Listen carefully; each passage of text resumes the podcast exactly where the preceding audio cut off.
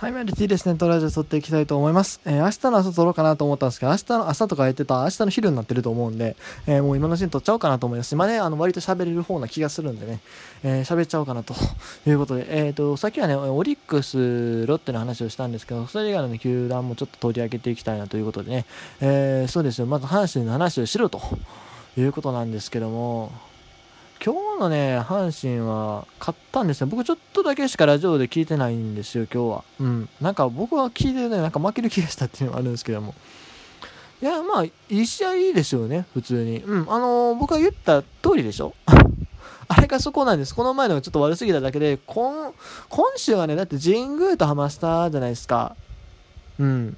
なんかこういう言い方するとちょっと悪いけども、割と阪神が得意にしてる方ではあると思うんですよね。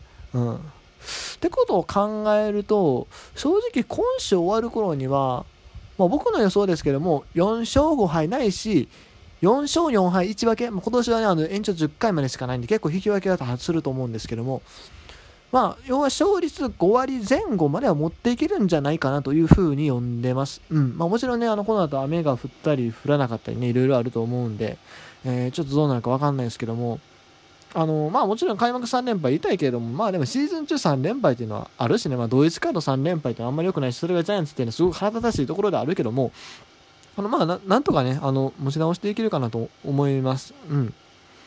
今日の試合内容も、まあでも結局だから初回と6回に点取ってって感じですよね。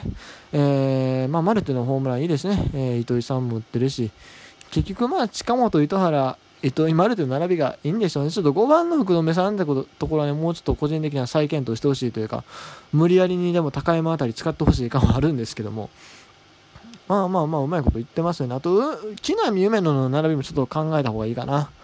梅野が、あ7番、8番に木浪、ないし北条の方が、僕はええんちゃうかなという気はするんですけども。すごいね、今日マルテ4の 3? 猛打賞えぐ。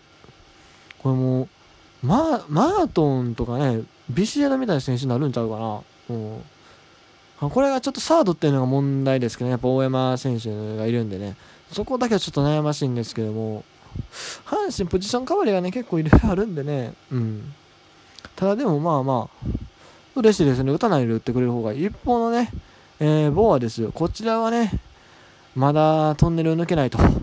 ついにバース超えですよ。バースがね、開幕15打6打席目でね、えー、初安打だったんですけども、えー、ボーボーはこれで16打席目を終えてしまいまして、うん。いや、これをね、でも悲観的に捉える必要はない。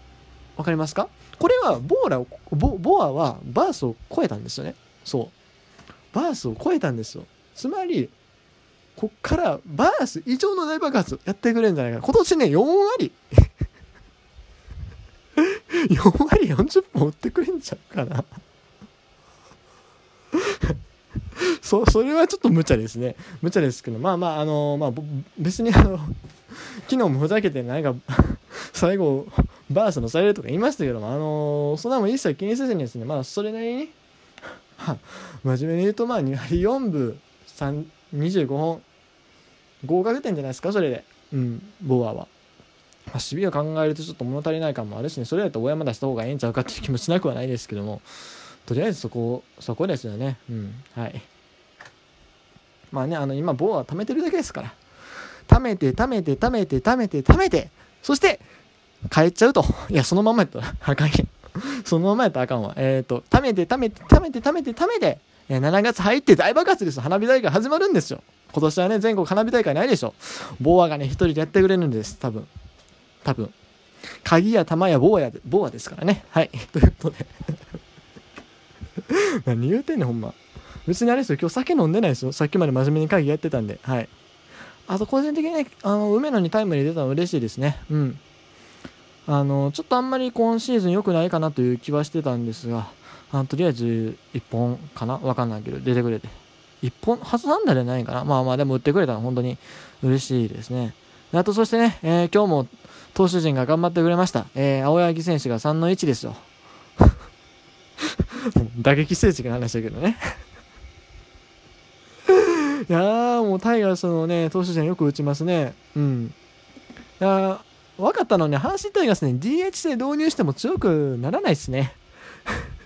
結局ピッチャーの方が打ってる説あるよねここまで見ると DH 戦取って今年の阪神やったら外国人いっぱいおるし、えー、一番得するんじゃないかとかね開幕前言ってたような気しますけどこれピッチャーの方が打つ説あるよね。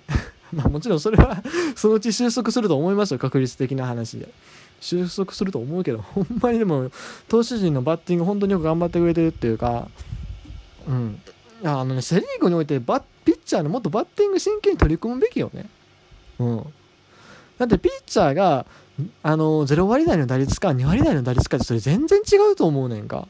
もっと真剣にねあのみんなバッティングやってほしいなと思いますしうんまあファームとかねあの DH セットってるんでなかなか厳しいかもしれへんけどもでももっとバッティングの意識高く持ってなんなら、なんやろ、同じような力量のピッチャーがおったらね、もうバッティングでほぼ使ったらええんちゃうかな、試合でも。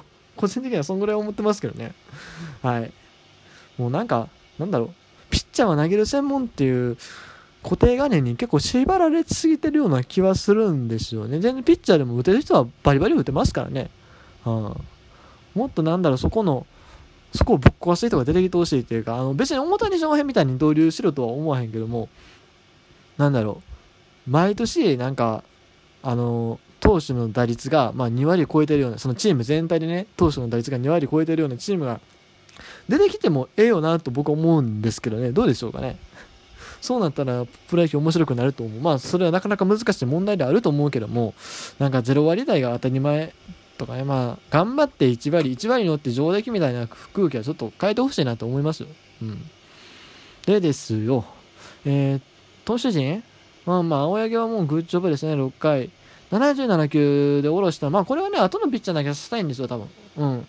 岩崎はまずリベンジさせたい。そしてスアレス、藤川に関しては、えー、登板がなかったんですね、最初の3連戦。僕はちょっとこれを危惧してたんですよ、実は。特にまあ、球児ね、登板間隔空いてちょっとどうなるかなと思ってたんですけども。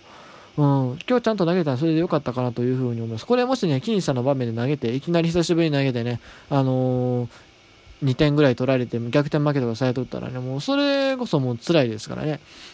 あのー、本当に今日ちょうどね、いい点差、3点差ですよね、登板できてよかったんじゃないかなと思います。まあ、えー、失点はしてしまったけど、まあ、あのー、開幕直後ね、いつも藤川失点するんですよ。うん。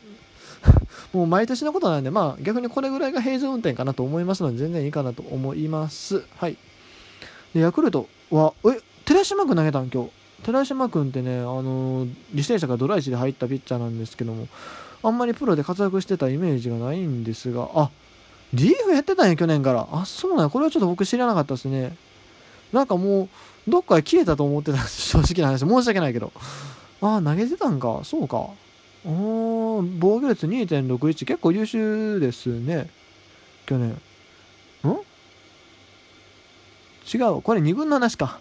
2軍が2.61ね。でも、今年ここまで2試合に投げてね、えー、ちゃんと抑えてますから。ああ、いいですね。左のピッチャーでね。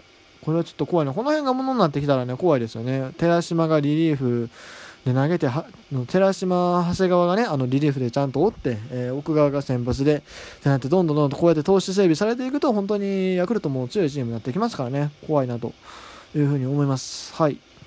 ということで、えーと、ちょっとその辺で終わらせまして、えーと、他ですが、ジャイアンツは相変わらず強いですね。戸郷がしっかり勝ちましたし、今日も。ちょっと今日打順の入れ替えがあったんですよね、カープが。菊池をね、えー、ちょっと打順下げてて、これは今日からやね、多分。うん。まあ、びっくりしましたが、まあ、あとはまあまあまあまあって感じじゃないですか。はい。あの今日も菊池さんヒットなしですね。去年は田中で今年は菊池が大不振と、そういう可能性も全然ありますよね。うん。まあ、はい。まあいや、そんなところでしょうか。あとはそうやね。えっ、ー、と、DNA 中日、これは、DNA 中日って思い出したんですけど、なんか最近、あれなんですよ、D、中日ファンかな？中日ファンの方と DNA のファンの方が一緒にやってるラジオ番組があるんですよ、ラジオトークで。あの、ちょっと後でリンク貼っておきます。あの、結構面白いというかな、あの、僕と同じぐらいの年なんです大学生って言ったような気がする。うん。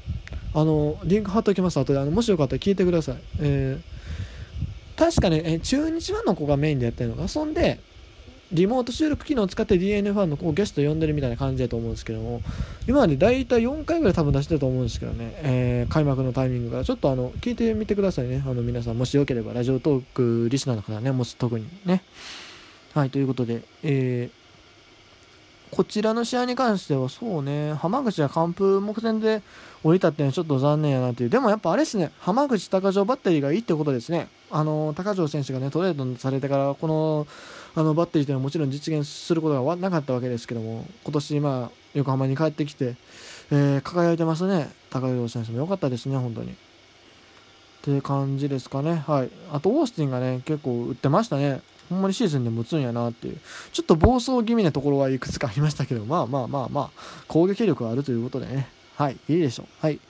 そうして、えー、楽天日ハム、これはどうやったっけ？ダイジェスト見たんやけど、あ、ダイジェスト見てないか、この試合。いや、見たな、見たけど、ちょっとあんま記憶にないのでパスします。まあ、ハムの話に関してはね、もうホックストロートさんの聞いてくれた方がね、早いんでね、話。僕より全然詳しく喋りはるんで。そもそもダイジェストしか見てないんで、ね、あんまり言うことがないです。そして、えっ、ー、と、西武ソフトバンク。ここはあれですね、今日スパンジーがね、爆発したっていうね、満塁ホームラン打ちましたからね。あのそれよりも、まあ、ムーアがちょっと乱調やったのが気になりましたね。結構メジャーで実績あって、えー、オープン戦でもそこそこいい時が結構多かったんですけど、今回こういう風に山賊打線の餌食になってしまったというのがね、ちょっと不安ではありますが、どうなんでしょうか。まあでも山賊打線もね、ちょっとね、最初、鳴りを潜めてたわけですよ、今回。うん。ハンマー相手になんかいまいち打線が打たなかったんですけどね、ここに来てバコーンときましたね。うん。スパンジ猛打賞でしょ？あとは、おかわりも猛打賞ですからね。最初僕は注目したホークスの尾形君が結構打たれたっていうのが残念やな。ということで、ね、えー、今日の、えー、オリックス、ロッテ以外の残り5試合について振り返ってみました。